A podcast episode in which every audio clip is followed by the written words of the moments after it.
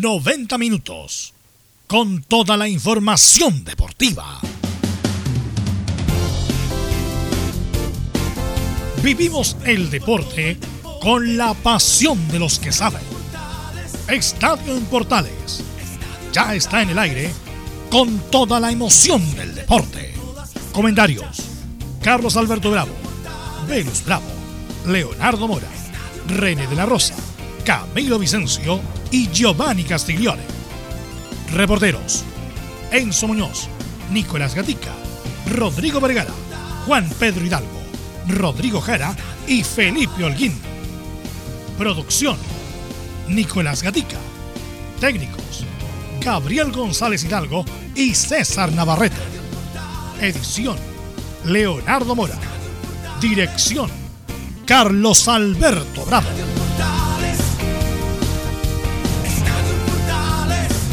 Estadio Portales es una presentación de Ahumada Comercial y Compañía Limitada.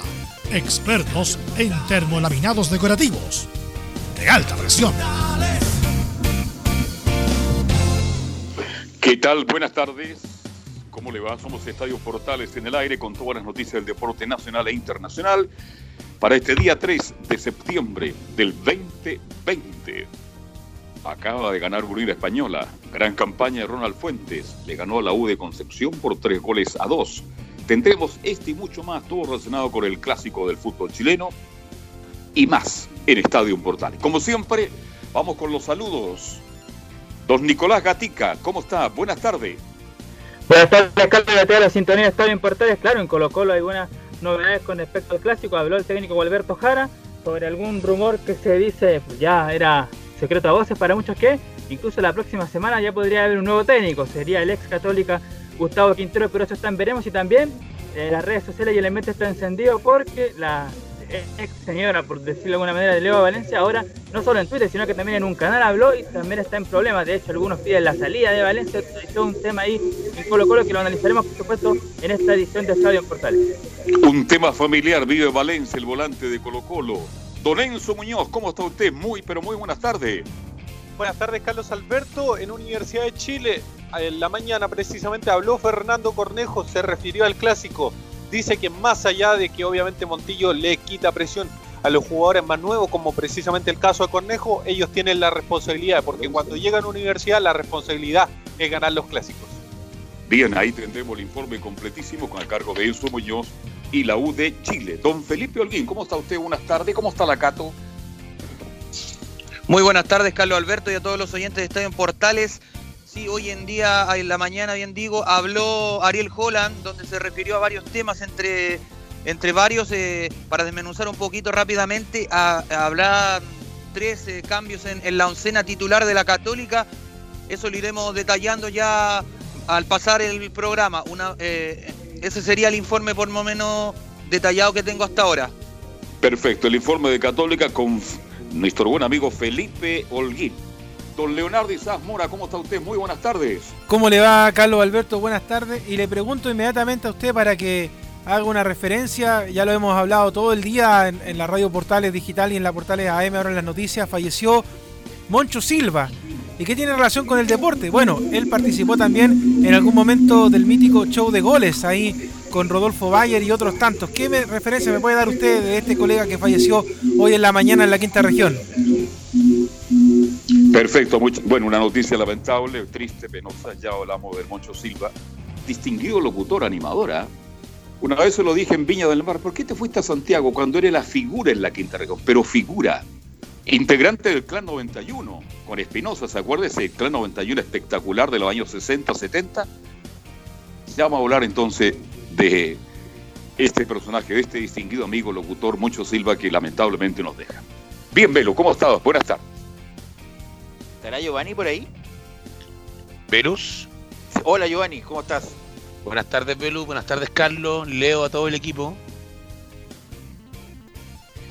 Bueno, vamos a ir con los titulares porque tenemos muchas cosas que hablar. Algo indicó, insinuó Nicolás Gatica, pero un tema muy importante porque si se habló, se puso el tema en el matinal que ya la cuestión ya se desbordó. Así que vamos con los titulares que lee Nicolás Gatica. ¿Qué tal? Buenas tardes. Claro, comenzamos con la noticia de Estadio en Portales. En el informe de las colonias con Laurencio Valderrama repasaremos el triunfo de Unión ante la U y también algunas declaraciones de Palermo, que se refirió al gran momento del portero Diego Sánchez.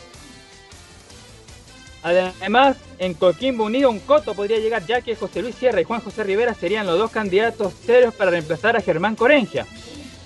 Ahora nos vamos con noticias de la selección chilena donde Pablo Milat adelantó cómo será la preparación del equipo antes de comenzar las clasificatorias. Siguiendo con selecciones, hoy comienza la Liga Europea de Naciones con un partidazo entre Alemania y España. Nos vamos con noticias internacionales donde en Argentina se confirmaron 26 casos de coronavirus en Boca, donde claro, 18 pertenecieron a jugadores. En Chile por el mundo Orellana, Fabián estuvo en conferencia en el Valladolid descartó en el corto plazo volver a Chile. Ahora nos vamos a Brasil, a donde Mauricio Isla dio dos asistencias en triunfo de Flamengo ante el Bahía en su primer duelo como oficial. Siguiendo ya recordamos el episodio más de la selección chilena. 3 de septiembre del 89 en el Maracaná, el Cóndor recibió una bengala que claro, después fue planificado. Tras ese lamentable hecho, Chile fue castigado y no pudo disputar las clasificatorias para Estados Unidos y el Cóndor Rojas también de por vida. Y cerramos con el tenis, donde lamentablemente Cristian Garín perdió en 5 sets ante el kazajo Kukushkin en la segunda ronda del Just Open presentando molestias físicas. Y más en Estadio en Portales no tan, no tan rápido, por las que a veces se pierde un poquito.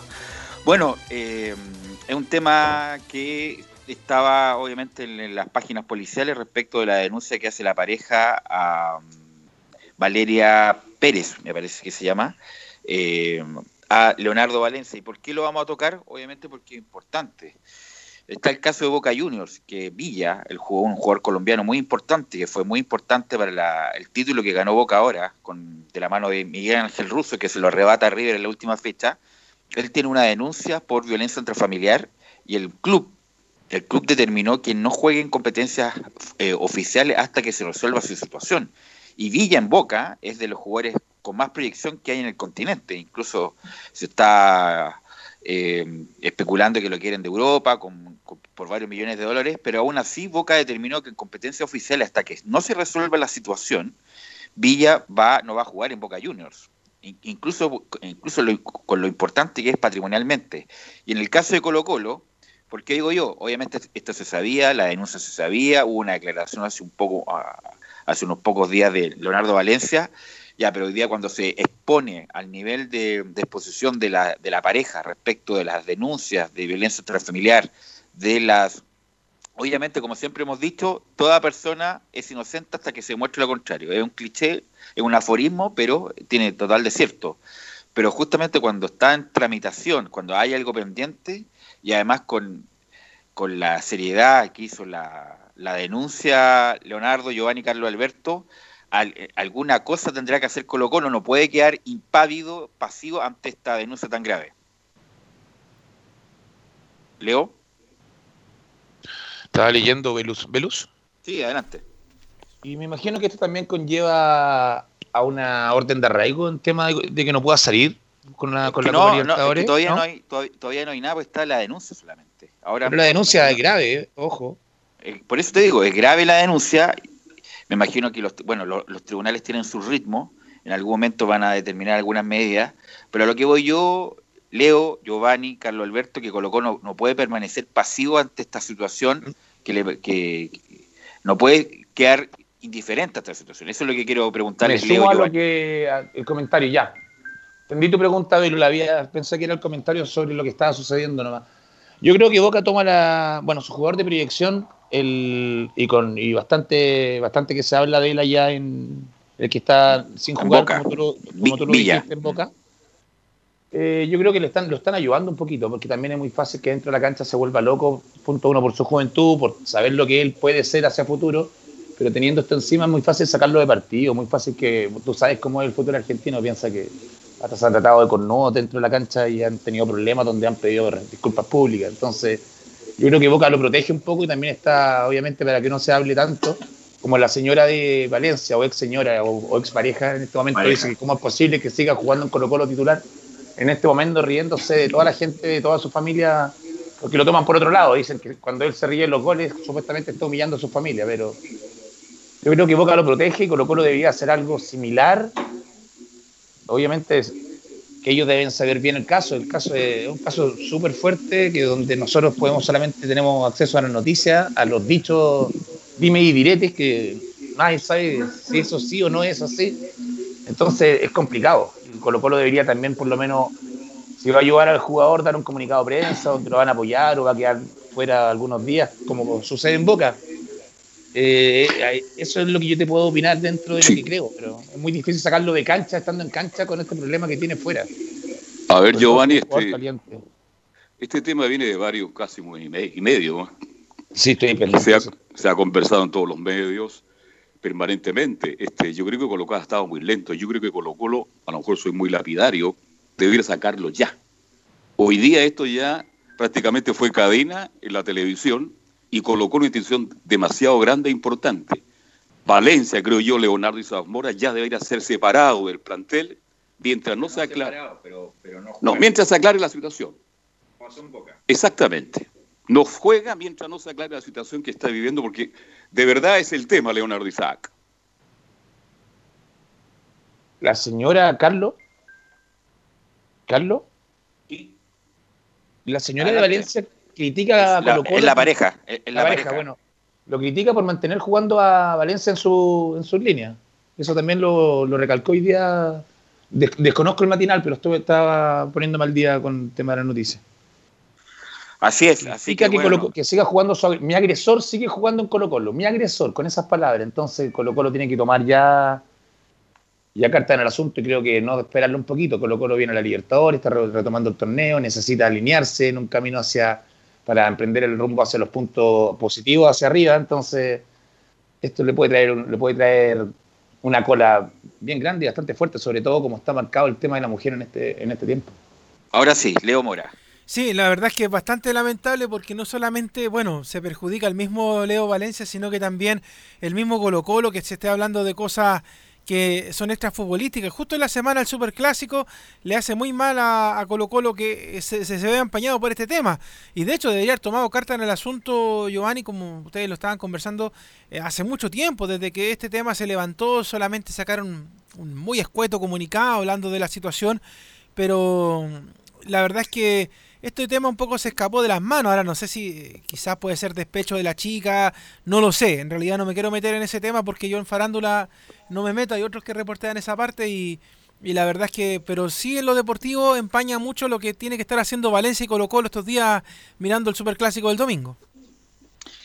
Así es, es un tema delicado, la verdad. Eh, leí el comunicado, sí lo leí, o sea, no, no la, la verdad no le había prestado mucha atención. Obviamente el comunicado, insisto, no son palabras de Valencia, no es por eh, descreer, pero no son palabras de Valencia por el lenguaje, porque Valencia no ocupa ese lenguaje, obviamente que está asesorado, por, me imagino, por su abogado, y está bien, insisto, siempre hemos dicho de la premisa que cada persona es inocente hasta que se muestre lo contrario, no hay ningún tribunal que lo haya dicho lo contrario, pero obviamente hay una cuestión indiciaria que es la denuncia, la denuncia de su pareja que comentó detalles, nivel de detalles, y detalles familiares. Detalles familiares, habló después la suegra, o sea, cualquier, bueno, algo, mira, en ese mismo matinal obviamente empezó el, todo lo que pasó después de la eliminación de Chile con, en el Mundial de, Rusia, cuando se destapó lo de Bravo con Vidal, lo habló la señora de Bravo, habló la suegra de Bravo, que no tiene nada que estar metida en esas cuestiones, eh, con respecto de lo que pasaba en la elección. Pero esto es muy distinto porque esto, si es, que se comprueba eh, y va a ser condenado, obviamente lo más probable que en libertad, pero va a ser condenado por un delito, que es lesiones, lesiones en el marco de la violencia intrafamiliar. Por eso digo yo que Colo Colo no puede quedar indiferente a esto. Yo sé que son temas delicados que no tienen nada que ver con el giro del club, que la, que la cuestión deportiva, que la cuestión de mantener en lo alto el nombre del club, pero no puede quedar indiferente a esta, esta situación. Hay un ejemplo, como lo dije hace tres minutos, del caso de Villa, que es de los jugadores más exportables que tiene Boca, que habían pedido por él 20 millones de dólares y aún así lo alejaron del plantel porque además asociaciones feministas en Boca Juniors que votaron por la nueva lista que era de Román Riquelme le pidieron por favor que revea la situación de Villa porque no podía quedar impune. Por lo tanto, una situación bien complicada, Leo, eh, que Giovanni y Carlos Alberto, que van a tener que tomar una determinación pronto. No pueden quedar eh, impávidos en, este periodo. Pelus, a mí me, me parece raro que Colo Colo no haya tomado carta en el asunto, siendo que cada vez que sucede algún jugador hay una conferencia de prensa donde se da el apoyo o se dice lo que está sucediendo y que están investigando cosas así, pero acá Colo Colo no ha hecho mucho. Entonces ya es, eh, es fuerte la denuncia, ahí sale hasta una pistola en la cabeza, entonces también del dicho al hecho, como te digo, también no podemos culpar a alguien sin saber también la otra posición, pero, pero cuando el río suena, ¿qué piedras trae? La denuncia ya lleva mucho tiempo, no es que la denunció y la sacó y se acabó, no. Esto sigue, como tú decías hoy día tú en los matinales, es una denuncia súper fuerte. Por eso te digo, no súper fuerte.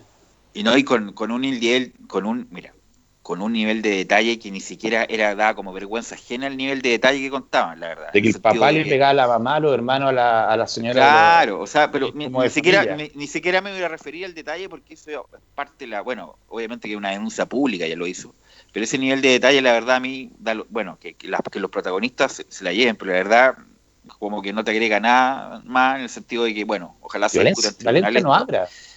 Claro, pero un nivel de detalle que es como da como pese un poco de pudor. Así que, pero bueno, insisto, cuando Nicolás Gatica nos informe de Colo Colo, me imagino que nos va a indicar algo respecto del club, pero algo el club tiene que hacer con la situación de Valencia y no quedar en nada. Bueno, eh, pasando a otro tema, eh, ojalá que se siga manejando bien esto de la pandemia en Chile. Eh, Udíaz jugó la Unión, ganó, eh, hay un partido más tarde, Palestino. Empezó, ojo. Ya en varias ligas de Sudamérica se están empezando a suspender algunas fechas, incluso en Argentina está con todo lo que pasó en Boca, con los 20 infectados, contagiados, qué sé yo, incluso está en interrogante el inicio del campeonato, así que ojalá sigamos mantengando el orden, la, no, no exagerar ningún protocolo, eh, porque se puede venir algún un rebrote de contagiado y hasta ahí el campeonato chileno. Por eso es muy importante seguir con esto, Leo, Giovanni, Carlos Alberto. Sí, de hecho, para complementar lo que decía Giovanni, están en el minuto 17, 0 a 0 Palestino Everton y ya después vamos a hablar de lo que pasó en el partido de la Unión Española y recalcar, Velus, como lo decíamos ayer con Carlos Alberto, de que el Santiago Morning informó, de hecho, ayer que se encontraron casos positivos de coronavirus. así es está en estado Orellana, de, incluso en estado reservado. Entonces. Sí, lo que complica eh, al Chago Velu, estaba escuchando, era que eh, al parecer algunos jugadores que se contagiaron habían estado en la citación oficial del primer partido. Por eso te digo, hay que los protocolos no hay que uno cree no, pues, oye, que son exagerados, porque este me vi, este me otra, que hay que aquí, que allá, que la mascarilla, que la mascarilla facial, que cinco personas máximo. Insisto, Obviamente que vamos a llegar a la primavera, el 18, mejora el clima, pero el virus, el virus no se ha ido. Hay que no exagerar en ninguna medida. Está este eh, Orellana de Santiago Monen complicadísimo con el coronavirus. Incluso pidieron rezar por él. Hoy día lo leí en el, en el Mercurio. Por lo, tanto, a no exagerar ningún protocolo para que podamos seguir jugando fútbol y a proteger nuestra vida, pero obviamente que lo más importante es la vida. Así que eh, ojalá, ojalá que sigamos, sigamos en esta, porque si no, capaz que a corto plazo se pueda suspender o dar un marcha atrás respecto de esto. Eh, y por lo mismo, vamos a escuchar a Pablo Milat, Gabriel, eh, el hombre, el presidente de la, Asociación Nacional de Fútbol Profesional, ya tomando determinaciones, echó a Enrique Oces, y nos comenta respecto de la planificación de la selección chilena para la primera fecha eliminatoria la organización y planificación de lo que viene, que son las clasificatorias para el Qatar 2022. Van a partir ahora con un microciclo día 16, 17, 18, 19, con seleccionados del medio local.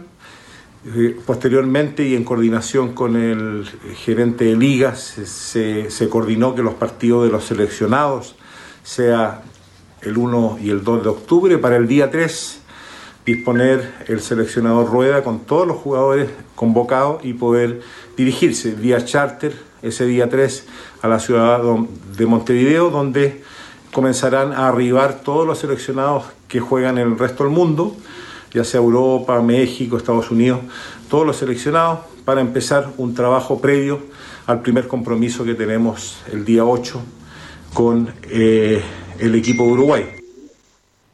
8 de octubre, ¿ah? A, la vuelta de la esquina, Leo Carlos Alberto. Sí, estamos a la vuelta de la esquina este el día 8. ¿A cómo estamos hoy día? Bueno, hoy día estamos a 3 de septiembre ya viviendo plenamente, pero quiero retomar el, el problema del coronavirus. Yo creo que los clubes han tomado todo. ¿verdad? El problema está en que los jugadores, como obviamente tal vez a veces son irresponsables. Aquí hay muchas situaciones que se están dando en el fútbol chileno. Ella ser categórico el club con los jugadores. Sé que es un asunto de cuidado personal, Giovanni Castillo y Leonardo El club puede dar, mira, entregar todas las formas, todas las normas que hay que tomar, pero si el jugador de fútbol no asume con responsabilidad lo que está ocurriendo, el problema no se va a solucionar, Leonardo Giovanni Castiglione. Es el jugador que tiene que asumir la responsabilidad. Carlos, yo tuve la suerte hace una semana y media, me junté con, de casualidad con Chester Cortés y me explicaba la situación que viven los jugadores dentro y que lo que les están cuidando, por lo menos, en, él, me hablaba de Palestino, ojo, ya. de Palestino, y me decía, porque un jugador que salga positivo queda 14 días sin entrenar. Absolutamente. apartado. Entonces es, pérdida de puesto eh, y están pérdida de puesto, pérdida física, eh, pérdida de toque con balón. Entonces el que se contagia tiene claro que pasa a ser un jugador de, del fondo del grupo en el momento de para, para el entrenador. Entonces, pero también lo que. Sí, te escucho. Pero también está el tema del cuidado personal que, habla, que hablas tú, Carlos, que también es muy importante, pero también es complicado, porque el virus ha sido tan, tan raro. Uno se puede contagiar, los jugadores que viven en el departamento, en el ascensor, tan. Están expuestos. No, y yo y hay muchos jugadores. Con pedido, en todos están expuestos. Entonces, el tema del cuidado tiene también algo que también se puede decir, que no, no es que no se haya cuidado el jugador que se contagió. Tiene, tiene unas variables que también son tremendas. Esperemos que los jugadores se estén cuidando y, y que tengan consciente lo que a mí me comentó Chester Cortés. Yo me contagio y quedo 14 días fuera, out, out. Entonces tengo que volver a hacer una mini pretemporada para volver a adaptarme al equipo, para volver a pelear un puesto. Y él me dijo, y puntualmente en mi caso, eh, el Piñita bien, ¿no? Entonces yo no puedo bajar los brazos, tengo que cuidarme mucho. Son cosas puntuales que yo le hablé así en un momento que nos topamos en la calle, de casualidad, y son cosas súper importantes para los jugadores y que uno piensa, no, se contagia, nada, los separan, punto. No, uno pierde todo. Son un mes para, de 14 días en cuarentena significa no poder hacer deporte. Así es. Nada. Bueno, y el problema pasa con los equipos medianos y los más pequeños. ¿eh? Ahí donde hay más problemas porque hay jugadores que no ganan lo que ganan muchos. Entonces viven de, forma distinta, de forma diferente. Ahora el espacio en la casa no están las condiciones dadas, tampoco Leonardo. No, la verdad es que no, eh, eh, de verdad que es, que es, complicado hablar del tema, Carlos. Bueno, ya lo, lo venimos hablando desde incluso antes que se reanudara el fútbol y, todas las circunstancias que podían pasar. Así que la verdad es que lo que se pueda estar pasando ahora acá en Argentina y en otros lados, la verdad es que es simplemente ir un poco trabajando sobre la marcha. Por ejemplo, la diferencia entre el fútbol argentino y el chileno es que nosotros comenzamos este fin de semana el torneo, pero el argentino todavía no se reanuda y en septiembre se viene la Copa Libertadores, se viene una desventaja tremenda con coronavirus en, en Boca, en River, en todos lados. Acá en Chile lo mismo, o sea, yo creo que muchos de los jugadores todavía son asintomáticos en realidad porque eh, recién ahora se están cruzando con otros jugadores de, equipos rivales, con árbitros, con gente a la entrada de los estadios. Entonces, usted sabe que esto se, se, se va descubriendo con el paso de los días. O sea, pueden pasar 10 días y recién quizás los jugadores pueden sentir algo o no pueden sentir nada. Y lo mismo pasa con los colegas que están yendo también a trabajar, porque Carlos, eh, los que son reporteros también tienen la, van bajo las mismas circunstancias, bajo el mismo riesgo y ahora también, eh, de hecho, ayer hablábamos por interno con otros colegas, hubo un partido, no me recuerdo cuál, si es que me ayudan después los chicos ahí en el WhatsApp, que se tuvo que suspender porque eh, había aquí un equipo que no tenía vuelo para trasladarse de un lugar a otro. O sea, así de complicada está la situación porque sobre la marcha se han ido programando las cosas. De hecho, recuerde que con pocas horas de antelación al comienzo de la primera fecha de ahora del, del, retorno, se supo dónde se jugaba, a qué hora se jugaba, quién arbitraba, quién era VAR, y ahora recién esta semana, un poquito más adelantado, liberaron las fechas hasta antes del 18 de septiembre. Entonces, recién ahora algunos se están pudiendo programar con los movimientos de viajes, de vuelos y esas cosas, pero aún así, todo lo que ha pasado ha sido muy encima y muy improvisado Obviamente se entiende que está la pandemia, el Ministerio del Deporte, el Ministerio de Salud, la NFP, el canal de fútbol, los medios de comunicación, pero la verdad es que ha sido bastante complicado para todos, desde los jugadores hasta nosotros.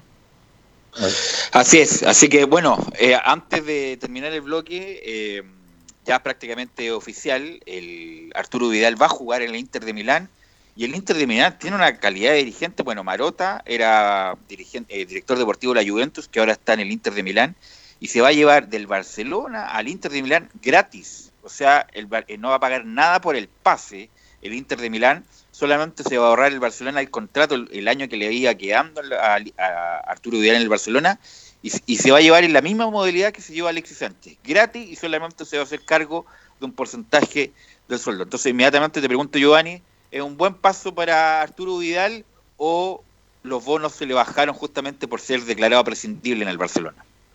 Eh, no creo que sea, no, o sea, tajante no, porque el Inter viene, lo viene mirando hace mucho rato, con, bueno, Conte más que el Inter. Yo creo que Conte donde estuviera estaría mirando a Vidal por ser uno de sus favoritos. No creo que le hayan bajado porque al Inter le facilitó la, jugada nomás.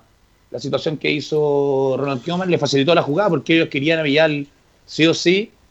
Y ahora ya arreglaron, ya creo que el acuerdo económico son 500 mil dólares mensuales o de euros mensuales, un buen contrato para, para Arturo. Y esperemos que pose este contrato y ya empiece a mirar a, con vuelta a Chile para antes de que para que vuelva a hacer un aporte y, esperemos que Arturo, yo creo que va a andar con Conte, con Conte en la Juve tuvo tremenda campaña y no creo que lo vaya a ocupar de otra manera de lo que ya lo conoce. ¿Qué te parece a ti la llegada de Vidal al Inter? Eh, me parece bien, me parece bien. Extraño todo lo de Arturo porque al final creo que uno de los jugadores más regulares que tuvo Barcelona fue Arturo Vidal, pero como a Kuma no le gusta su fútbol, su estilo, indudablemente que tenía que dar un paso al costado. Ahora el Inter es un buen equipo, equipo importante. A ver, cuando un técnico te pide, Giovanni Castiglione, tú te sientes pero, pero muy bien protegido, vale decir, Arturo Vidal va a llegar prácticamente con todo el respaldo del técnico. Arturo va a ser titularísimo, va a depender exclusiva. Y creo que eso le va a inyectar a él mayor energía y mayores ganas. Le sobra la gana Arturo. Y creo que en ese aspecto gana mucho. Ahora, si tú me dices, claro, dejar el Barcelona, ir al Inter, que es un equipo menor, pero grande en el mundo, indudablemente que también uno tiene que analizar ese tema. Pero el momento actual que está viendo Arturo, Vidal, en que más allá de haber sido titular al final, nunca fue imprescindible. Yo creo que en el Inter va a ser titularísimo porque tiene todo respaldo del técnico y cualquier jugador quisiera ser llamado de esa forma. Yo quiero a este jugador porque lo necesito por mi esquema. Así lo veo yo, mi estimado Giovanni Costinol Leondo, eh, Leo Mora. Y Carlos, eh, concuerdo contigo, creo que cuando bueno, un jugador acá es pedido y es seguido por más de seis meses, recordemos que Conte quiere a Vidal desde que firmó en el Inter, lo ha venido hablando, que lo quieren, que lo querían, lo querían en enero, cuando se abría el libro pase por pocos días. Entonces Vidal llega con toda la confianza del técnico y llega con un respeto que él se ganó en la liga italiana estando en la Juve. Recordemos que llegaron a una final de Champions con un equipo que, si uno daba las cartas a principio de temporada, no, nunca lo habría visto que había jugado una final de Champions esa Juve contra, contra el Real Madrid. Entonces creo que Vidal ya tiene, ya tiene un nombre ganado en Italia Ahora solamente tiene que revalidarlo porque obviamente con el nombre no se juega y con la y con la renovación de Conte y con la llegada de él al equipo donde Conte lo venía buscando hace rato, creo que llega con el, con el pecho inflado y llega a marcar, va a marcar una diferencia y va a levantar un equipo. Me pongo el ejemplo de Vidal con la llegada de Vidal al Inter, va a ser las mismas ganas que, le, que, que, se volvieron a aprender en el Milan con la llegada de Zlatan. Si uno se da cuenta de un factor, llegó solo Zlatan y el Milan no, pero no, no, exageremos tampoco. Mm. es un gran jugador Vidal. Sí, pero te digo las ganas que mete en la cancha. a eso me refiero, eh, pero, las ganas. No, pero Zlatan es un jugador que juega parado ya, Giovanni. Es un jugador que está ahí por la calidad. El hecho, de Zlatan, el hecho de Zlatan de la calidad que tiene él, yo voy a que es un jugador que, te, que, que, el mismo partido Velo te hace, vamos, a seguir metiendo. No, no, no, no, no, pero por eso, pero son dos.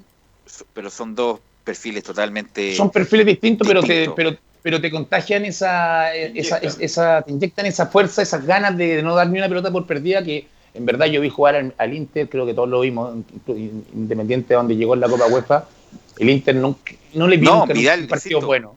como juega el Inter, como juega el Inter, Vidal va a ser titular indiscutido, no me cabe duda, va a estar parte de, de la opción titular, Leo, del Inter de Milán en la próxima temporada. Sí, absolutamente. De hecho, yo estoy de acuerdo por, lo que decía en un principio Giovanni, porque finalmente eh, Conte es el que lo quiere más que el propio Inter y lo conoce, ya sabe lo, bien que, le hace al equipo.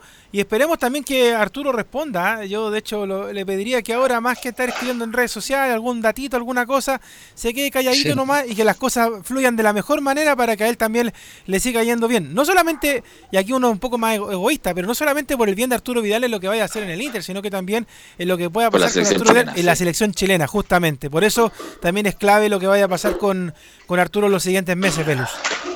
¿Velus? Ok, sí, Giovanni, disculpa. vamos a la pausa. sí, son 10 segundos, 5 segundos.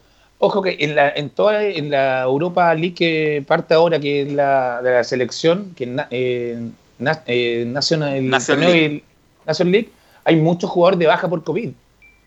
En España, ponte el Adama, Adama Traoré, descartado por COVID positivo. Entonces hay varios jugadores en distintas selecciones para seguir tomando lo que tocamos antes.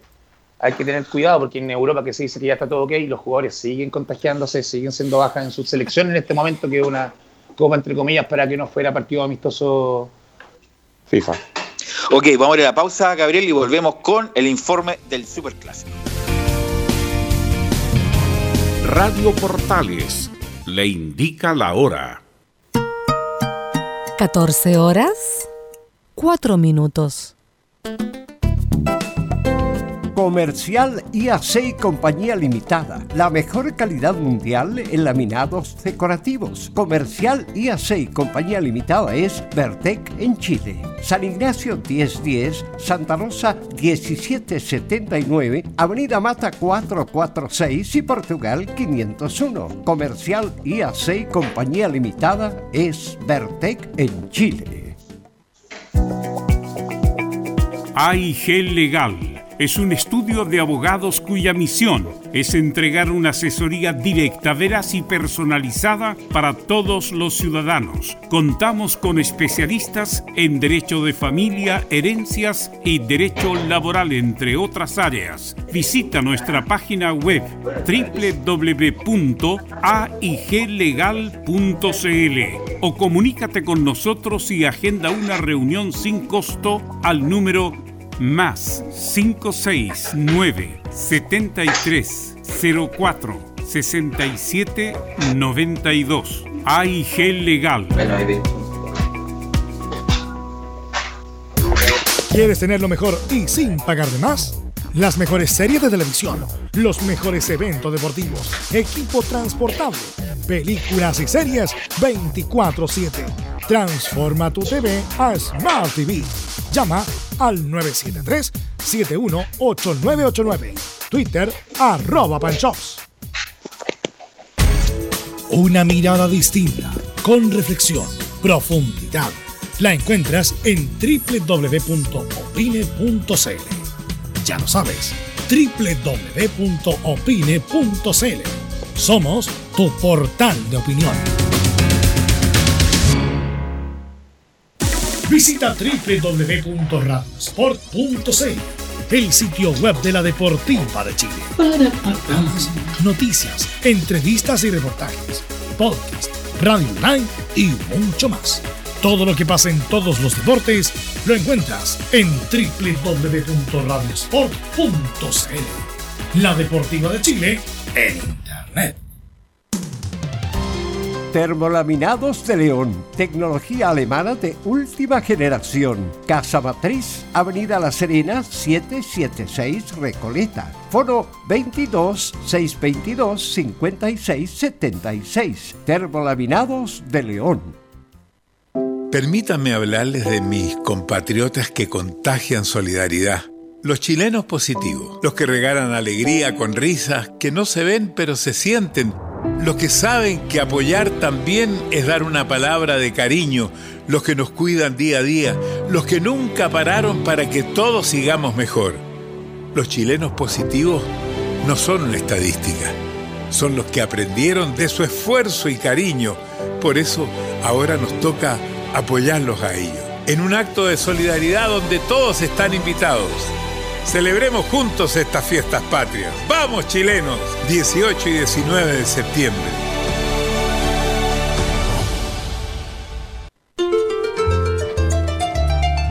Radio Portales en tu corazón, la primera de Chile, en el mes de la patria.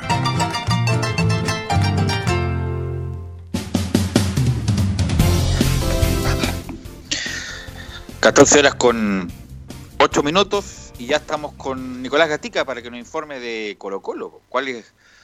Eh, y antes de... Sí, vamos con Nicolás Gatica, eh, con el informe de Colo Colo y ahí le voy a preguntar a nuestros comentaristas respecto a lo que se rumorea respecto al nuevo técnico de Colo Colo. Nicolás Gatica. Sí, lo primero, vamos a un poco haciendo relación con lo que hablaban al término de la primera media hora con lo de Inter de Milán y, y, y Alexis Sánchez y Arturo Vidal. Está la primera fecha de la Liga Italiana que va a ser el 19 de septiembre, en ese fin de semana, la Fiorentina de Eric Pulgar, que también dio coronavirus, a propósito de ese tema igual, enfrenta al Torino y el Bolonia de Gary Medel va a enfrentar al Milan. Además, la siguiente semana, después del 19, el Inter de Milán va a jugar como local Benevento. Y ese va a ser entonces el equipo de... El debut de entonces los chilenos en la Liga Italiana el fin de semana del 19 de septiembre. Ok.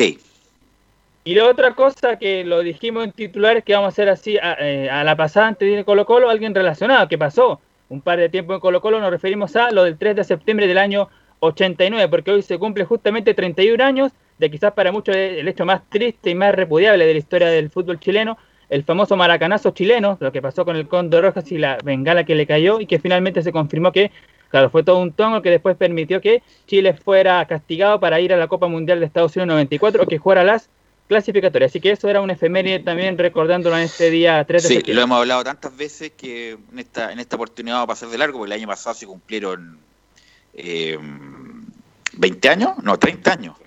30 años de eso, así que el año pasado me acuerdo que hicimos casi todo un programa con eso, así que lo recordamos, todo lo demás, ya, ya sabemos todos los efectos que ocurrió en el fútbol chileno, pero no vamos a volver a recordarlo, a este incidente que fue uno de los hechos más vergonzosos de la historia, no solamente del fútbol mundial, del deporte mundial, y lamentablemente fuimos protagonistas Nicolás Gatica. Claro, así que entonces para un poco para hacer el recuerdo, pero claro, en el presente de Colo Colo hay varios temas. Bueno, ya hablaron en la primera media hora de Leo Valencia, por ahora, por el momento, ni Gualberto Jara ni nadie se refirió oficialmente a ese tema, así que hay que esperar en ese tiempo todavía qué es lo que va a pasar con el Leo Valencia. Y la otra, claro, es el rumor justamente de que ya se comenta en varios lados, en varios pasillos, de que la próxima semana, incluso ya se algunos se aventuran que la próxima semana ya habría el acuerdo y llegaría el ex técnico de la Católica Gustavo Quinteros en reemplazo de Gualberto Jara, ya todavía en el t- t- 2020. Pero esto, esto sería, sería para el próximo año o sería para ahora, Nicolás Gatica. Bueno, algunas fuentes dicen de No, que pero le estoy preguntando ahora, a usted, pues le estoy preguntando a usted, le estoy preguntando a usted, cuénteme usted, no el, el- los otros. ¿Qué ¿Usted cree que viene ahora o viene el próximo año, eh, Quintero? Lo que entiendo yo por lo que he leído es ahora. Ahora si viene el próximo año no sé, pero lo que entiendo yo es que es ahora. Ya, sería por la información que maneja, por el claro. trabajo reporteril que hace, usted cree que va a ser ahora. Entonces le pregunto a Giovanni, a Sí. Y a Carlos Alberto, nuestros comentaristas, o sea, la convicción que tenía con Gualberto Jara era súper endeble, Giovanni. ¿Giovanni? Leo, Leonardo. Lo que pasa es que yo, yo creo que después del tema que pasó el fin de semana con Santiago Wanderers, mirando de reojo quizás lo que pueda pasar con la U el próximo fin de semana, eh, la gente de Colo Colo se empezó a asustar. Ahora, si tú me preguntas a mí, yo creo que el técnico que tiene que llegar a Colo Colo tiene que ser ya el próximo año, no ahora. Porque te, te lo doy por, y me vas a decir tú, bueno, ¿y por qué? Porque en primer lugar, el técnico que llegue a Chile, porque estoy seguro que no van a ir a- no van a buscar un técnico acá en el país, sino que lo van a buscar afuera, tiene que llegar a Santiago a hacer cua- Quintero. 14 días de cuarentena. Está fuera de Chile, Quintero. Entonces, 14 días de cuarentena, es decir, dos semanas perdidas de trabajo en Colo Colo, con un interinato o algo así.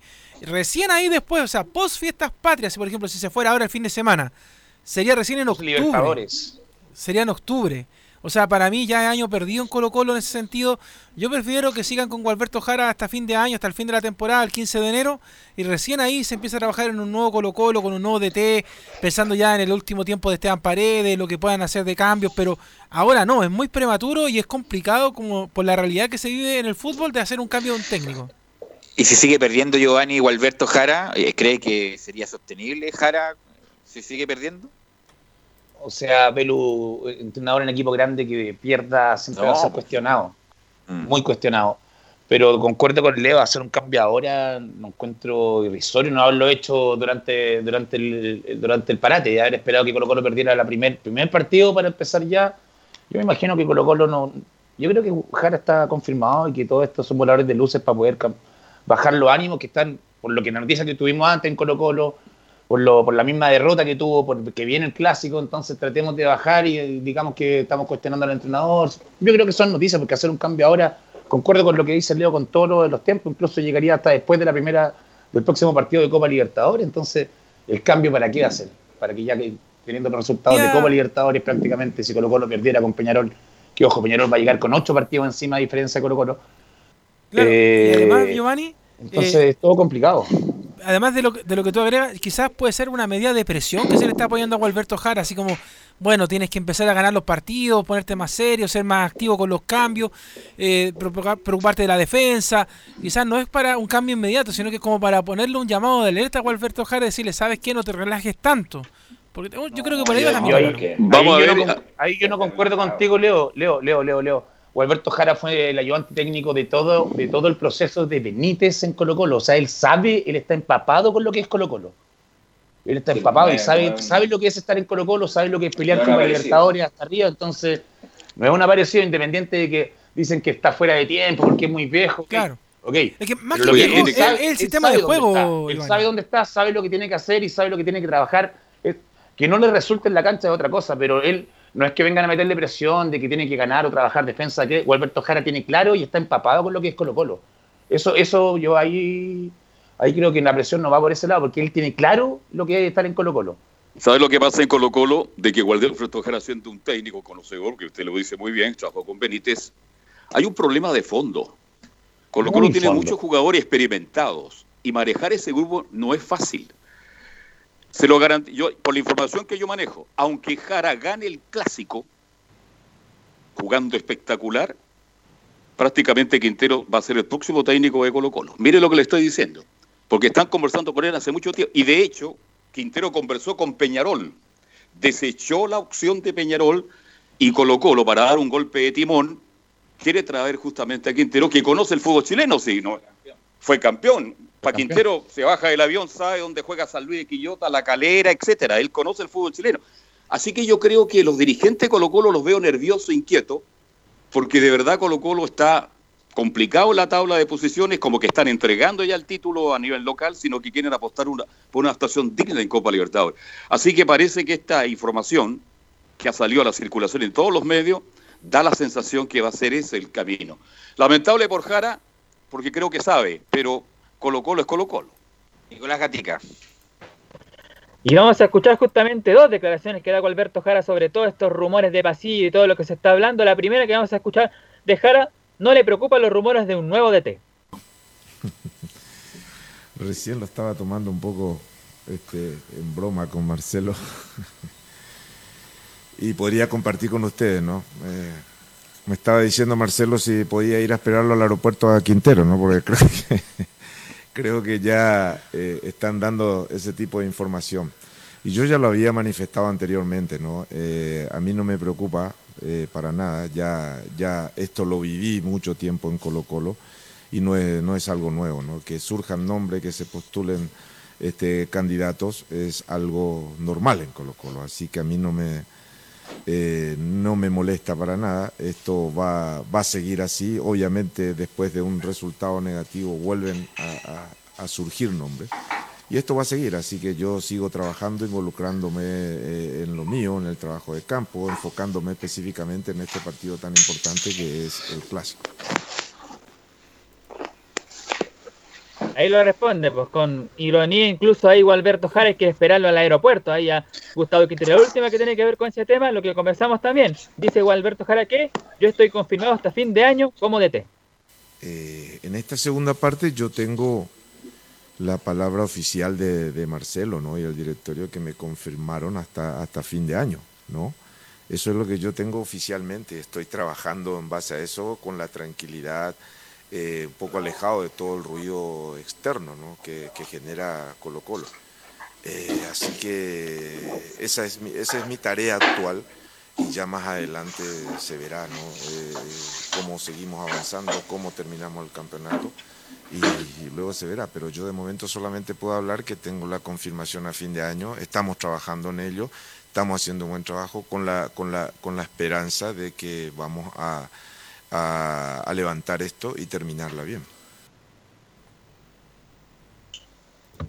Bueno, entonces cierra el tema ahí el técnico Alberto Jara. Él, como lo que han dicho las fuerzas oficiales de Colo Colo, él está confirmado hasta fin de año y con eso trabaja. Eh, Alberto Jara El es convencido que- de que el día domingo le pueden ganar a la U. El punto es que, independiente de que le gane la U 5-0 con 5 goles de chilena de Paredes, Quintero va a llegar ahora o va a llegar en enero. Pero el punto es que va a llegar. Quintero, Quintero va a ser el próximo técnico de Colo Colo, Nicolás Gatica.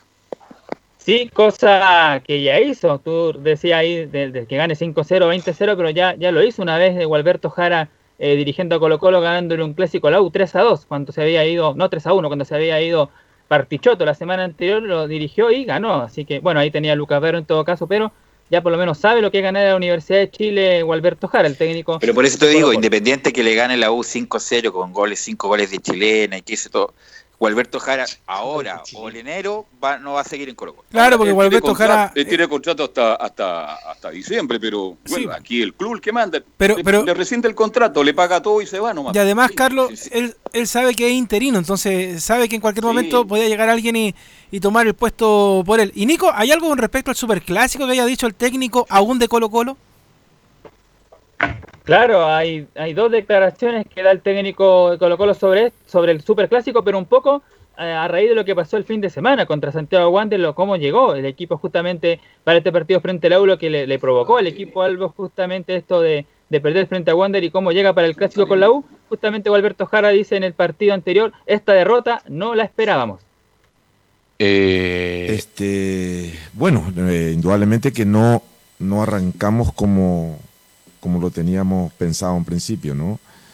Eh, esa derrota no la esperábamos y, el rendimiento tampoco, en el sentido de que tuvimos este, errores puntuales que nos cuestan el partido.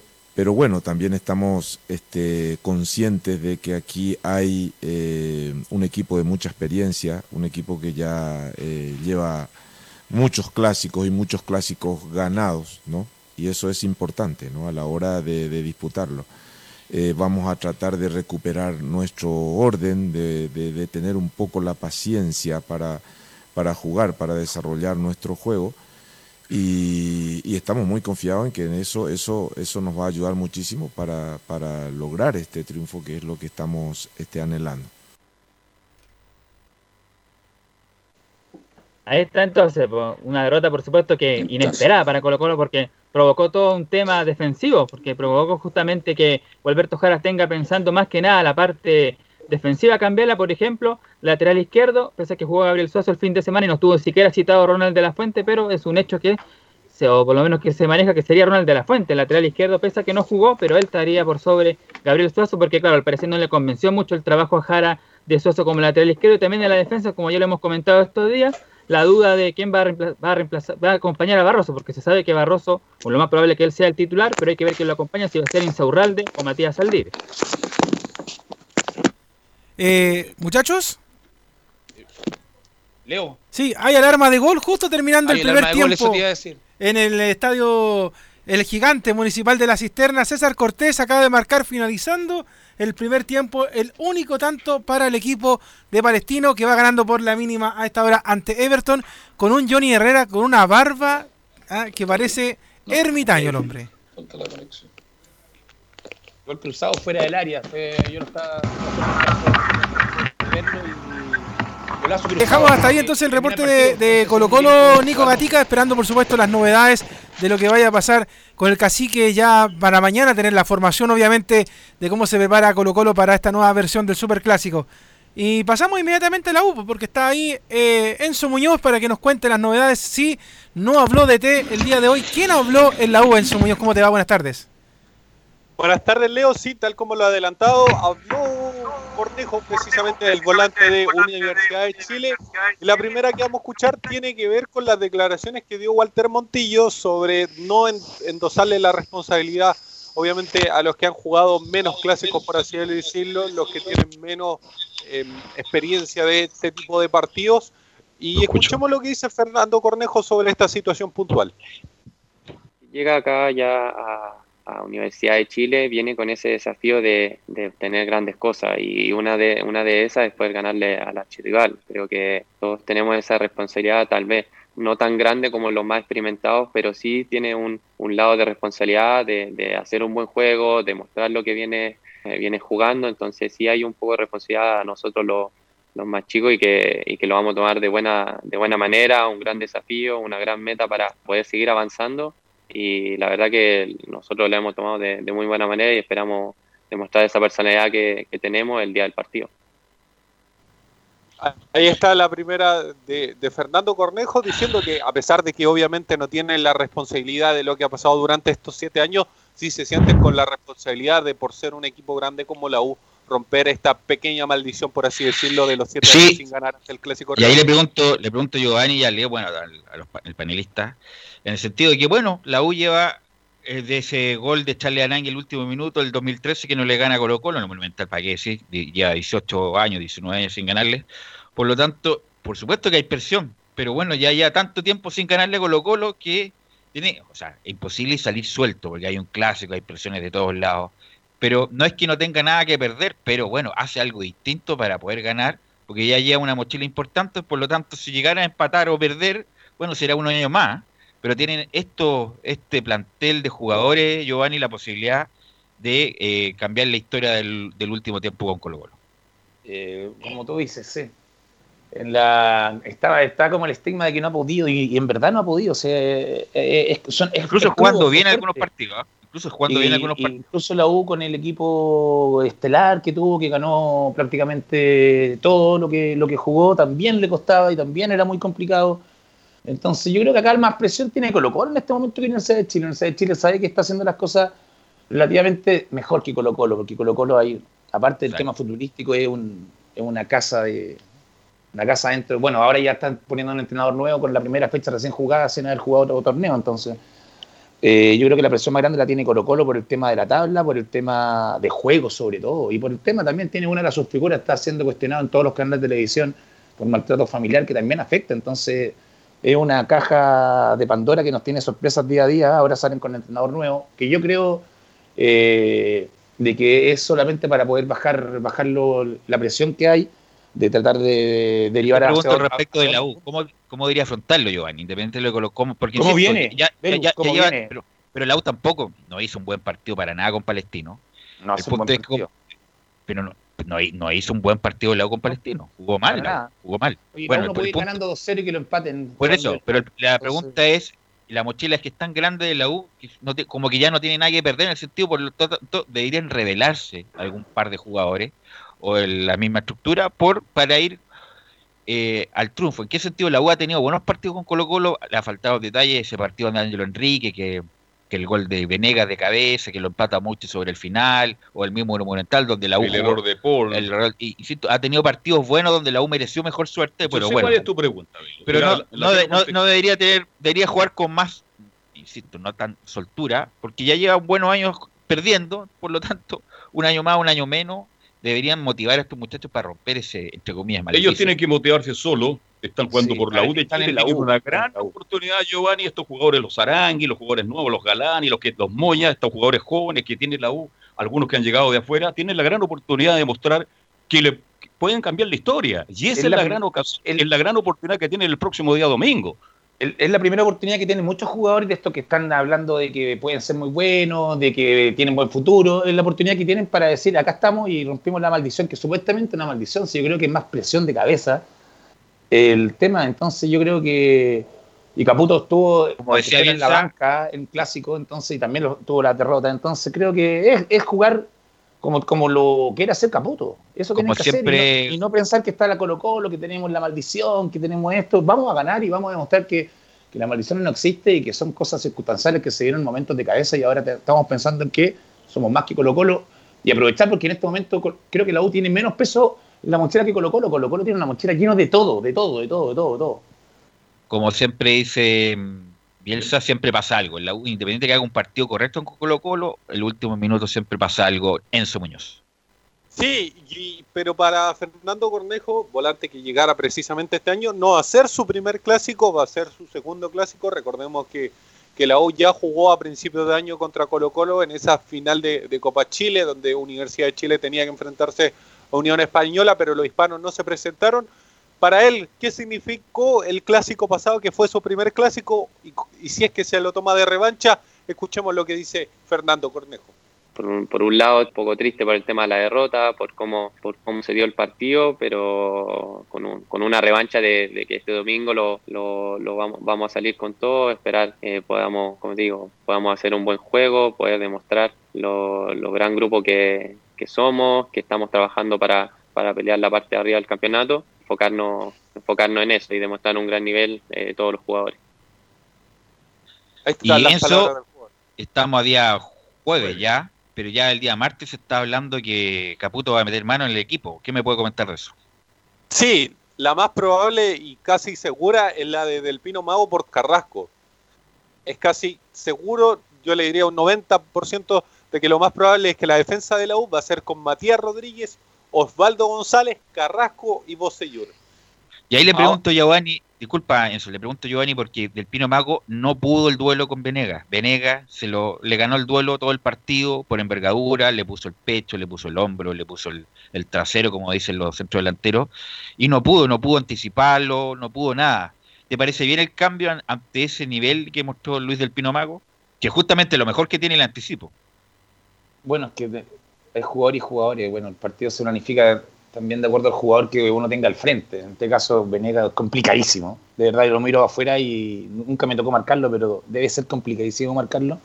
Pero sí, acá el fútbol y- Universidad de Chile, sobre todo, es rendimiento. Y si uno no rinde, eh, eh, queda la cuerda floja para hacerse el profe, te pone el próximo partido titular o no. Entonces, así creo que la U es rendimiento. Acá hay que olvidarse de que la U, Colo Colo, Católica, sobre todo estamos hablando de la U, que son equipos de que llega mucho. En este momento me lo han comentado jugadores, hay muchos jugadores en la U que en- antiguamente no habrían estado ni siquiera en las cómicas, entonces tienen que demostrar y si no, no pudo rendir contra Venega, entonces con- contra el clásico también, menos va a poder rendir supuestamente de cabeza de todo, de la presión que hay, entonces por eso vienen los cambios.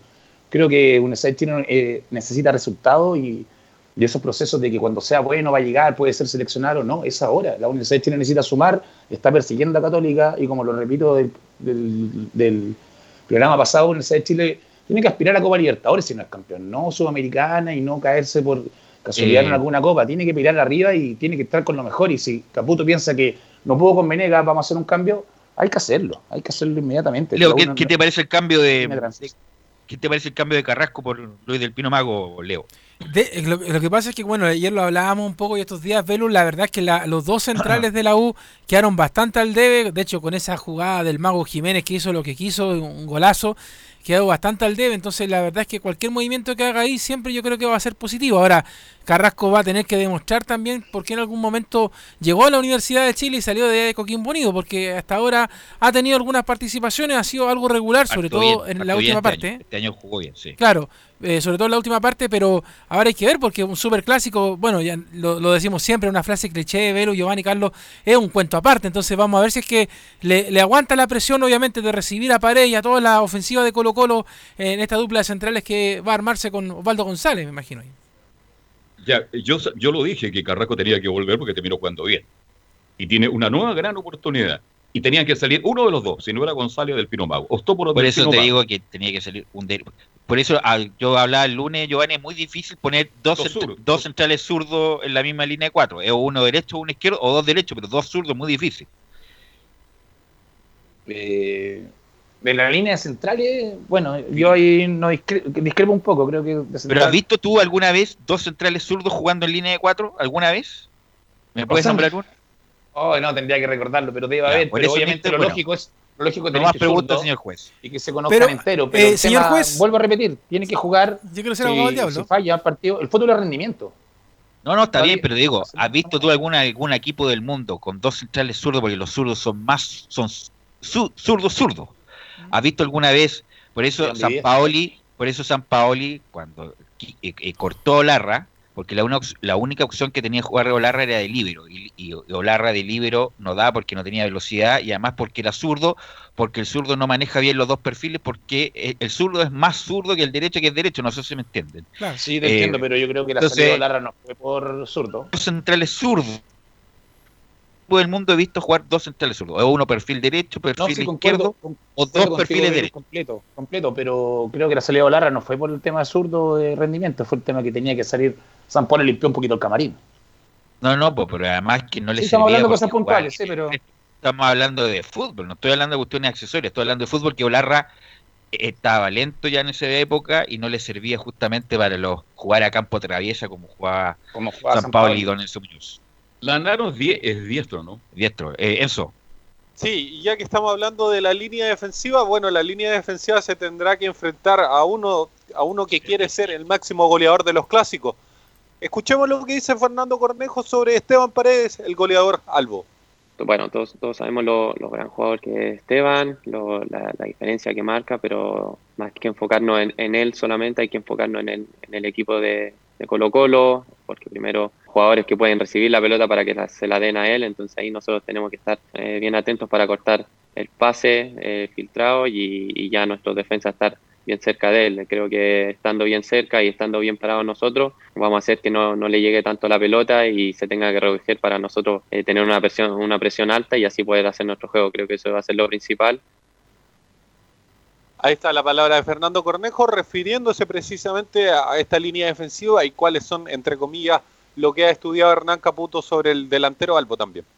En el medio campo no hay cambio en la U, mi estimado Enzo y también Muñoz. puede haber cambio, pues Enzo. Le También doy puede haber más o, más o menos la formación que sería con Fernando de Paul, Matías Rodríguez, Osvaldo González, Del Pino Mago Carrasco, yo lo dejaría como un interrogante aún, y Jan. Boseyur en la defensa. En el mediocampo no hay modificaciones, está Camilo Moya, Fernando Cornejo, porque recordemos Galani no, no estaría para el Oye, clásico, ni siquiera oye, citado, Oye, Aranguis con Montillo, Larry Bay y Nicolás Guerra. Bueno, se habla que hay un, habría un cambio. O, sal- o sale Guerra, se, eh, se adelanta Pablo Arangui y entraría eh, Gonzalo Espinosa, haciendo una como línea de tres de contención, soltando un poco más Cornejo, que le, le lle- llega un poco más arriba, y sacando a Guerra de buen partido, pero bueno, hay que se juega con concepto. alguien tiene que salir. ¿Algo más, eh, Enzo? Eso con Universidad de Chile, ya mañana debería hablar el técnico Hernán Caputo y obviamente mañana deberíamos tener una, una confirmación más sobre el 11 que va a parar Universidad de Chile este domingo cuando enfrente a Colo Colo. Listo, vamos, gracias Enzo, vamos a la pausa y volvemos con la U y el informe de los equipos de Colonia. Radio Portales le indica la hora.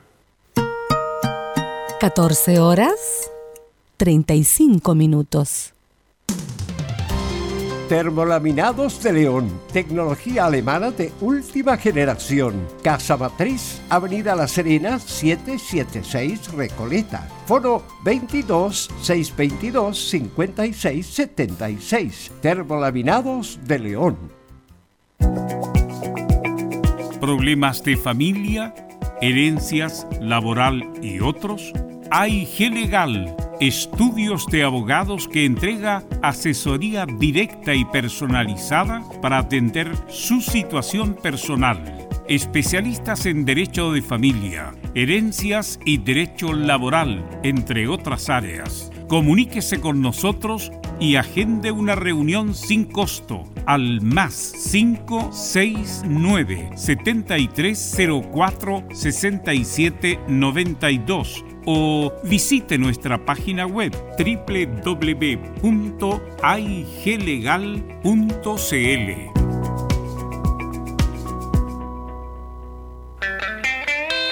Hola, hola, ¿qué tal amigos? Qué gusto saludarles, soy Patricio Fres y les tengo una grata noticia. A las 6 de la tarde en punto estaré en Radio Portales con el Club del Pato. No se lo pueden perder, ya lo saben. 18 horas hasta las 19 horas, el Club del Pato en Radio Portales. Nadie me para esta vez. ¿Quieres tener lo mejor y sin pagar de más? Las mejores series de televisión, los mejores eventos deportivos, equipo transportable, películas y series 24/7. Transforma tu TV a Smart TV. Llama al 973-718989. Twitter arroba panchops. El domingo 25 de octubre, Chile tendrá un plebiscito nacional. Las personas con discapacidad que acudan a votar podrán optar al voto asistido, recibiendo ayuda por parte del presidente de la mesa receptora de sufragios o alguna persona de su confianza mayor de edad, que lo podrá acompañar hasta la Cámara Secreta.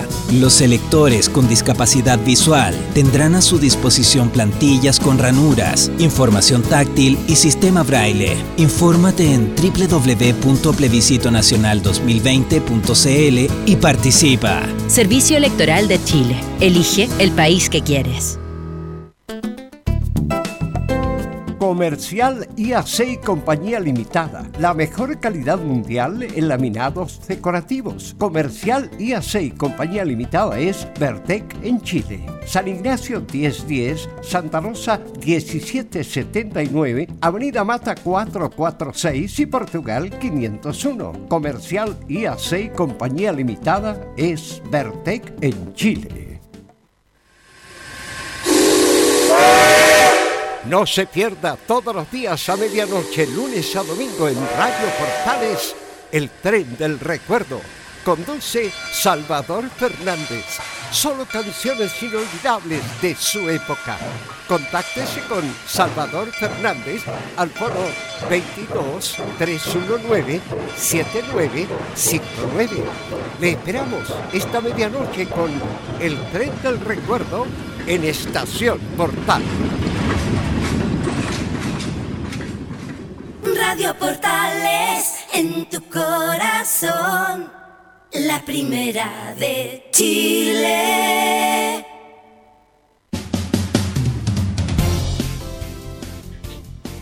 ...14 horas ya con 40 minutos y estamos ya con Felipe Holguín y la actualidad de la Católica. Así es, Velu. Buenas tardes a todos los eh, auditores de estos eh, portales. Como les comentaba en titulares, eh, hoy a mediodía habló Ariel Holland y vamos a escuchar la- las palabras que dijo con respecto a tenemos un equipo base. Entonces la idea es que tener un equipo base que de acuerdo a la, a la- a la fatiga y al desgaste podamos durante los partidos ir haciendo toques o en algún partido en especial que alguno juegue de entrada. Pero vuelvo a repetirte, después de cinco meses y sin amistosos, nosotros necesitamos que, el equipo vaya este, teniendo una, una este, eh, algo que te da solamente el jugar al fútbol, que no te lo da el entrenamiento, que es el funcionamiento en competencia. Y eso lo, lo lográs en la competencia, ¿no? Es como haber empezado un torneo nuevo. También se refirió, entre otros temas, a que los resultados no cambian la planificación, muchachos. Mira, los resultados no nos cambian la planificación. Lo que sí eh, lo puede cambiar la, este, planificación es lo que vinimos diciendo en función de darle minutos de juego a, a- a la mayor cantidad de futbolistas posibles. Ese es el punto. Para agarrar rápido ritmo de competencia. Esa es la idea. Y ya, Velus, para comentar eh, lo último de, de las palabras también que dijo el día de hoy Ariel Holland y comentarles también que ayer también habló el jugador Diego Valencia sobre las rotaciones como último. Lo dice eh, es una responsabilidad enorme, eh, no solamente para los jugadores formados en casa, sino que para todo el plantel en sí. Nosotros como Católica tenemos un plantel amplio donde podemos contar con, con distintos jugadores en distintas posiciones sin necesariamente tener que bajar el nivel del equipo. Bueno, que, ¿qué te pareció lo brindado por Católica, Giovanni, el fin de semana? Eh, obviamente mucho menor a lo que había demostrado antes del parate. Eh, o sí, mucho menor, como te, te lo comenté, esperemos a que vuelvan y que empiecen un par de semanas, pero la idea de Joran está, pero, pero le, fal- le faltó el, el tema. Unión Española le hizo un partido, creo que defensivamente tremendo, donde, bueno, Ronald Fuentes se dedica a eso, y donde me llamó la atención mucho Galdame, el Galdame que está jugando más atrás, se me olvida el nombre, que también lo, vi, también lo vi hoy día, de muy buen desempeño, que ojo con, con Galdame, el, el defensa de, Tomás Galdame. Española me viene llamando la atención de- del partido pasado, hoy día me volvió a llamar la atención el partido que vuelven a ganar. Entonces, ojo, ojo. Y Católica Y tiene además, que seguir y y además, disculpa, además, discúlpame, bueno, pero todos venían con la misma, vos, Giovanni. Estoy Sí, no, sí, sé que todos venían sí. con la misma, pero me Estoy- llamó, estoy- te digo, post pandemia me llama la atención, bastante me llamó la atención el partido de Católica y hoy día lo vuelvo a ratificar. Eh, Galdame, Tomás Galdame creo que, ¿o no? Tomás Galdame. Tomás Galdame, envergadura, por arriba sólido, por abajo, por, por abajo como el papá, mañoso. Entonces me llamó la atención y Católica le falta, falta engranaje, falta fútbol, eso es lo que falta. Giovanni, falta- ¿no le llamó la atención la forma de jugar de Unión Española que salió a atacar a Católicas en el primer tiempo a jugarle de igual a igual? ¿No le llamó la atención eso? me, y la llama la me, me llama la atención, Carlos, pero me llama más la atención el tema de la, la- eh, forma defensiva, porque cuando eh, Católica recuperaba el balón, habían prácticamente dos líneas de cuatro defendiendo, entonces costó, bueno, no pudo, eh, prácticamente le costó mucho entrar y, bueno, se lleva el triunfo en el español, entonces es, eh, me- me- es difícil, falta engranaje y me llamó la atención el tema de juego tanto ofensivamente como tú me lo destacas en este momento, Carlos, y sobre todo defensivamente al, momento de aguantar contra el tiempo que pasaron los minutos, me gustó en el española. Me Y ahora respecto de, vuelta. Respecto de Católica pasó lo que tenía, que lamentablemente no tenía que pasar, eh, Felipe. Se lesionaron los dos laterales izquierdos. Así Eh, Alfonso Parot y Juan Cornejo. Catuto. Sí, eh, eh, como lo bien lo mencionas tú, también se le preguntó al profesor Ariel Holland eh, hoy en conferencia de prensa, donde él eh, señaló que Juan Cornejo tiene una molestia a la rodilla y Alfonso Parot tiene una distensión también. Y por ende, eh, el que podría reemplazarlo, me la voy a jugar, es Mañasco, ya que está casi listo, dijo él, eh, haciendo un trabajo diferenciado. Pero también está la opción de que entre César Munder, el eh, canterano sub-20 también, y podría variar el, el mediocampo, también habló el profesor Ariel Holland, eh, ya que podría salir de la oncena titular el Nacho Saavedra y podría entrar la joya, como le digo yo, que tiene una muy buena pegada. Ayer lo vi en un video tirando un tiro libre muy parecido a lo Juan Román Riquelme. Hablo de Marcelino Núñez, eh, que podría jugar eh, de 6, como juega Ignacio Saavedra, junto a Lulia Wet. Y eh, la otra variante que podría tener la Católica en su oncena sería el ingreso de Edson Puch por Diego Buenanote, que no anduvo muy bien ese día ante la Unión Española, compañeros. Eh, bueno, entre Bañasco y Catuto, prefiero mil veces Catuto Rebolleo, ¿eh? de lateral, yo lo estaba de- de- de lateral izquierdo. ¿eh? Eh, Mañasco, incluso lateral derecho, que supuesto andaba mal, imagínense. De la Oiga, Núñez fue el que hizo un tiro libre. Inter de Porto Alegre. Tira muy Ese bien. es No, Marcelino a Núñez. Muy América bien, ¿eh? de Cali. América. América de Cali. Sí. América de Cali, ya. No, buena pegada de Marcelino eh, Núñez. Y para Eh, ¿algo cerrar, muchachos, sí, para cerrar, eh, eh, Velus, eh, fue presentado el último refuerzo ya del Inter de Porto Alegre, eh, Leandro Fernández, hombre que quedó libre del rojo de Avellaneda, jugó en, en Defensa y Justicia y llega eh, al cuadro del equipo comandado por el Chacho Coudet, hombre que será titular eh, y que se suma a la gran lista que tiene jugadores el cuadro del bicho colorado, que va a enfrentar a Católica por la Copa Libertadores, muchachos. ¿Cuándo? ¿La otra semana no? Católica, Copa Libertadores. El día, no, el día 8 enfrentaría a la cuadro de. Bueno, primero la Católica tiene que jugar por el torneo local ante el eh, elenco de Huachipato acá en el Cap de Talcahuano. Y después, eh, posterior a eso, el día 13, eh, enfrentaría a Audax Italiano, claro. Y el día ya miércoles 16 a las 21.30 horas se enfrenta a Gremio en San Carlos. Y ya así, claro, ya. tendría el subsiguiente. Perfecto, perfecto. Gracias, Felipe. Muy amable. Eh, así que Católica, como a Colo Colo, también se le vienen muchos partidos, muy poco tiempo. Y vamos con Laurencio, Laurencio Valderrama, para que nos eh, dé el informe del Club de las Colonias, don Laurencio.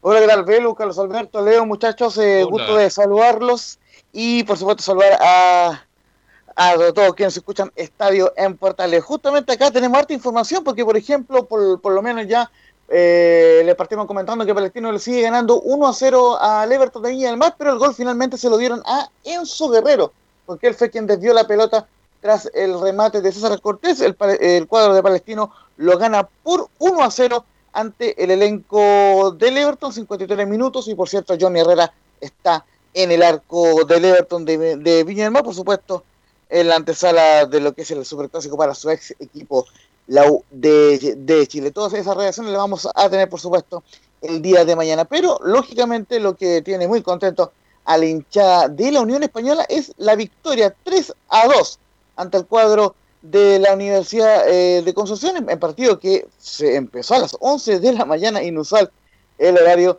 para el cuadro, eh, para, para, para, este partido, en, este, en el estadio este Roa de Concepción, un cuadro de Unión Española que logra su segundo triunfo consecutivo, muy buen registro del cuadro hispano, y, les cuento que el, el elenco hispano eh, partió ganando el partido en el minuto, en, el, en el minuto 57 con gol de Cristian Palacios, el, el, jugador uruguayo que, eh, que, partió abriendo el marcador. Luego lo empató Gonzalo Bueno, otro uruguayo, a los 62.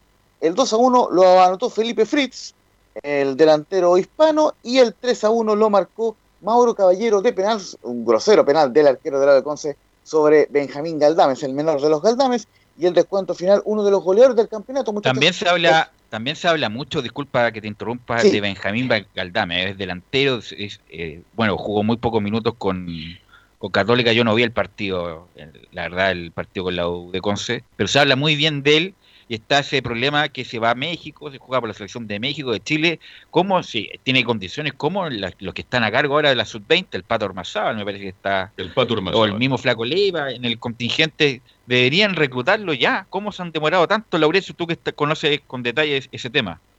Sí, mira, eh, primero que todo cierra que el, el, el segundo descuento lo, lo, marcó Cecilio Waterman de penal, el panameño, uno de los máximos goleadores del campeonato, pero el 3-2 final triunfo de la Unión Española. Justamente lo comentábamos eh, hace algunos días, eh, que estuvimos en la conferencia de, prensa con Ronald Fuentes, que le, eh, le, preguntamos justamente por los dos hermanos, por, por Tomás y por Benjamín Galtame, y en el caso de Benja, la selección mexicana lo pidió en marzo eh, aproximadamente para ser convocado nuevamente a la selección sub-21, pero esa vez por la pandemia no pudo viajar, por supuesto, el jugador, el, el, menor de los Galdames. Pero lo que nos confesaba Ronald Fuentes es que eh, solamente de México han estado preguntando por él, así que obviamente hay que ver si la selección chilena puede meterse por ahí entre medio para eh, intentar eh, sumar a Benjamín Galdame, porque hasta el momento, como no jugó partido por ninguna selección adulta, él perfectamente podría jugar por Chile, pero de momento solo ha existido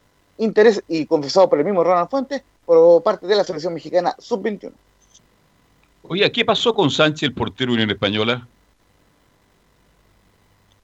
Eh, ¿En qué sentido, eh, doctor no, Roberto? Tengo entendido que no jugó, ¿no? Sí, jugó. No, no, jugó. Eh, eh, justamente jugó y le marcaron dos goles.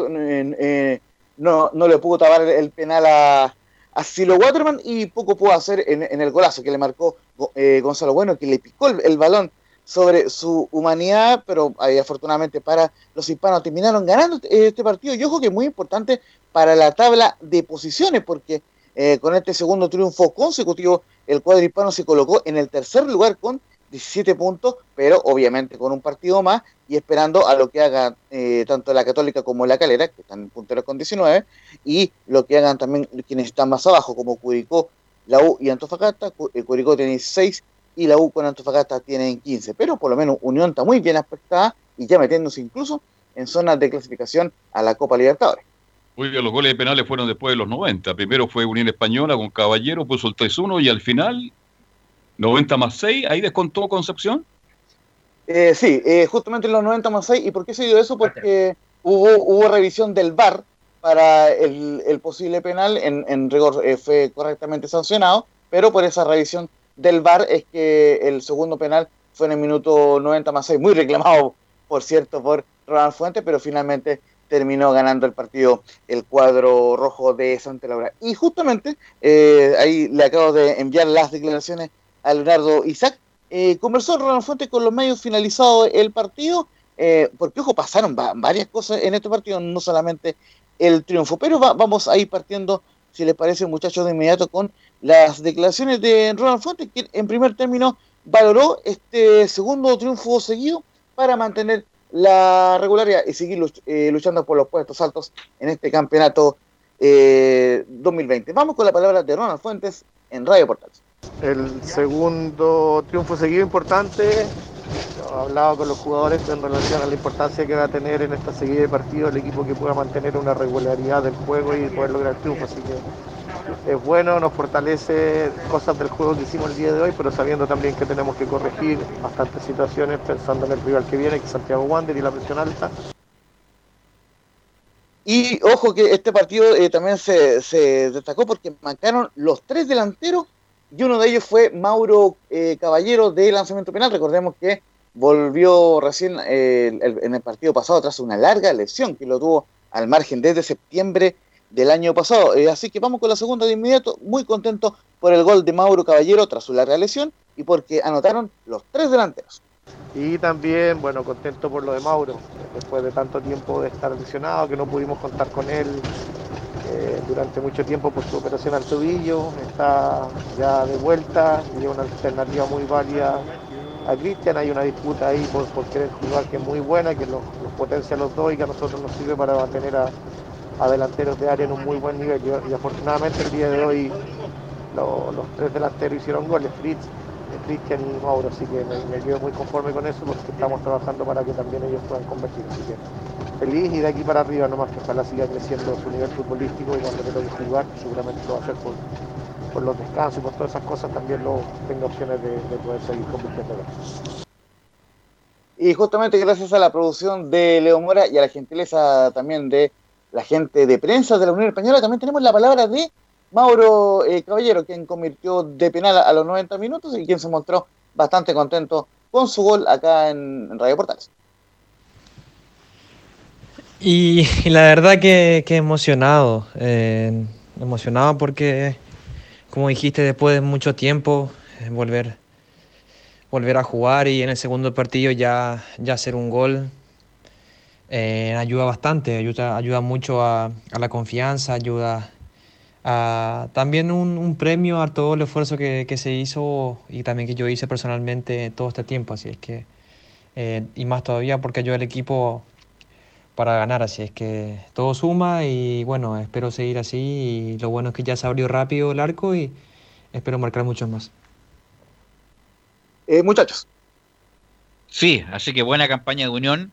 Eh, con Ronald Fuentes, insisto, yo creo que va a quedar corto con lo que especuló respecto a su proyección, su umbral de campaña. Yo creo que va a estar tranquilamente, o sea, que sigue así, obviamente, entre los cinco mejores del campeonato y lo más probable es que clasificando a una Copa Internacional. Eh, ¿Algo más, Laurencio, para cerrar? Eh, sí, por supuesto. eh, justamente vamos con la siguiente de, de, de quien estábamos conversando recién. Eh, No sé si que la tiene Leo Mora para ahí. Tomás Galdame, si nos vamos con una más de, de Ronald Fuentes, tú, Leo, me indicas. Eh, Vamos con ¿Vamos, Tomás. con Tomás Galdame o con Ronald Fuentes? Vamos con Tomás. Vamos con Tomás. Bien, contento, contento. Volvimos a sumar a tres, que era, que era lo que estábamos buscando. Eh, creo que hicimos un, un primer tiempo no tan, no tan bueno y el segundo con un poco más de movimiento, eh, de, de ruptura, pudimos encontrar los espacios libres y ahí, ahí se, nos, se nos abrió un poco el campo. Creo que no nos esperábamos nosotros la, la presión de ellos del primer tiempo, pero, pero ya el segundo tiempo lo supimos manejar bien. Eh, con el Man, si bien nos entendemos bien, el segundo partido que juego con él y, y me he sentido muy cómodo, me, me ha, me ha dado mucha confianza. Eh, como él tiene más, más experiencia que yo, también trata de hablarme mucho, de, de ordenarme, así que la verdad que me he sentido súper cómodo con él. Creo que, que hicimos un, un muy buen partido en la línea defensiva y en, y en todas las líneas, así que nada, eso.